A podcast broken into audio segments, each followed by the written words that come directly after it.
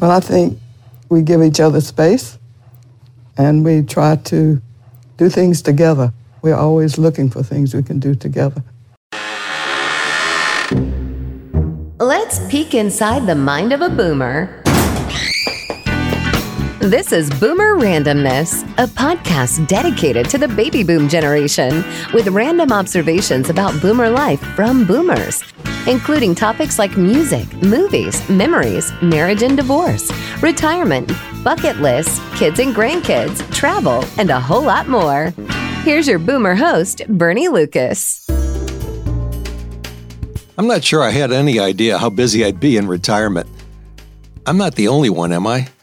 This podcast is one of my favorite retirement activities, but it takes longer than I expected to produce each episode, so I'm cutting back a little bit.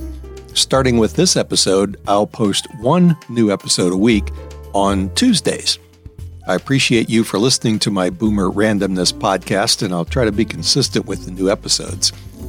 Tell your friends. Again, one per week on Tuesdays. In this episode, I'm highlighting a specific year 1977. The recent death of Rosalynn Carter is part of why this year's on my mind. Rosalynn's husband of 77 years is President Jimmy Carter, who was sworn in as the 39th president on January 20th, 1977. I believe the Carters are incredible role models for creative aging, community service, long term marriages, and provide the best example in history of how to live a post presidential life. I'm going to elaborate on some of that shortly, but first, let's look at some other things that happened in 1977. As I mentioned, that year began with Carter's inauguration in January. In June, we saw the record setting opening of the original Star Wars movie. This R2 unit of yours seems a bit beat up. You want a new one? Not on your life. That little droid and I have been through a lot together. You okay, R2? Good. Other movies in 1977, many of which are now considered classics, include Smokey and the Bandit, Close Encounters of the Third Kind, Saturday Night Fever, The Spy Who Loved Me, and Annie Hall. Oil started flowing through the Trans Alaska Pipeline in 1977. New York's citywide blackout happened in July that year. Radio Shack introduced its new TRS 80 microcomputer. Two airborne milestones happened in 1977. The Space Shuttle Enterprise made its maiden flight, taking off from the test facility in Edwards Air Force Base, California, in June. And the Concorde supersonic airliner took off from JFK International Airport in October. Elvis Presley died in Memphis on August 16th and thousands of people lined the funeral route three days later. What was on TV in 1977? Laverne and Shirley, Happy Days. Here he is now, a member of the Cunningham family. Do you recognize this voice? Hey! Three's Company, Charlie's Angels. Morning, Bosley. Good morning, Angels. Morning, Charlie. Little House on the Prairie, All in the Family. You talk to somebody while you was waiting. Because it ain't my reunion, and I don't know nobody, and I don't want to know nobody. MASH, and One Day at a Time. Some of the songs playing on your radio in 1977.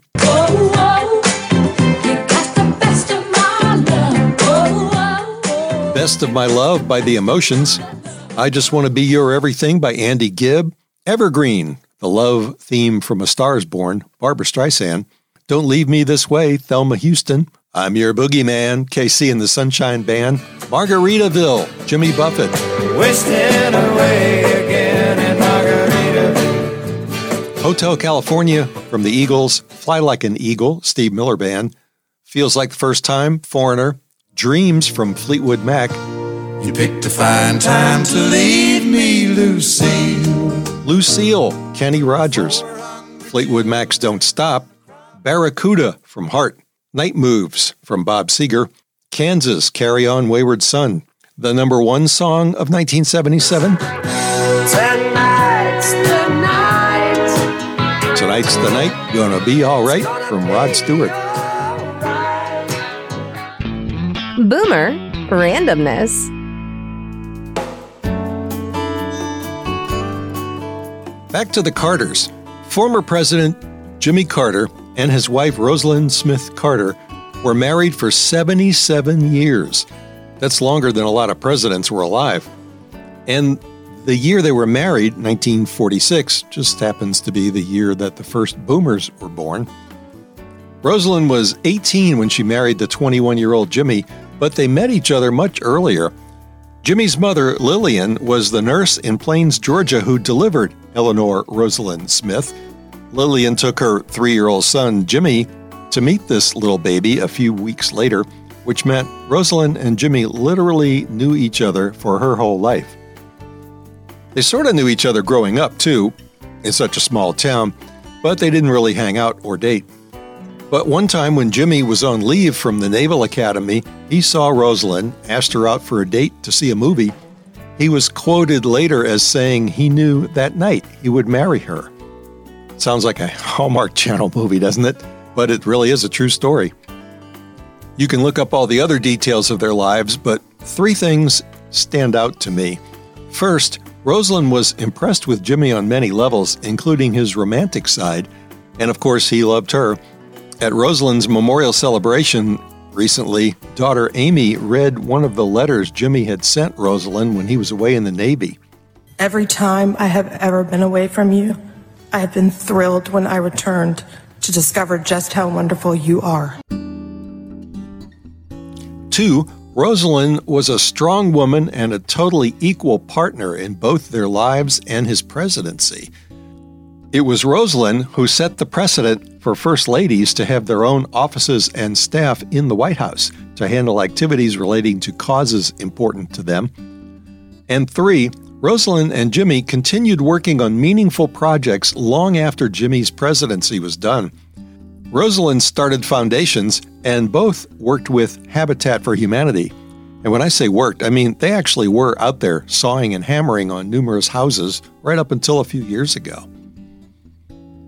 And I guess really there's a fourth thing. Rosalynn and Jimmy Carter remained happily married for 77 years. She was strong willed, and they didn't always agree on everything, but they did make their marriage work. And they are outstanding role models for marriage. Well, I think we give each other space and we try to do things together. We're always looking for things we can do together, like birding and fly fishing and just anything we can find to do together. At the end of the day, we try to become reconciled and overcome all the differences that arose during the day. Uh, we also uh, make up and give each other a kiss before we go to sleep. And one more thing I applaud CNN for carrying Rosalynn's memorial celebration all the way through with no interruptions. I believe her service was worthy of such coverage. Hey, here's what's coming up on Boomer Randomness. I'm Bernie Lucas. I post new episodes on Tuesdays, once a week.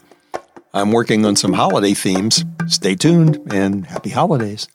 Learn more about Boomer Life and sign up for episode updates at boomerrandomness.com.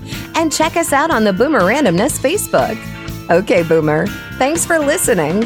And tell everyone you know about Boomer Randomness.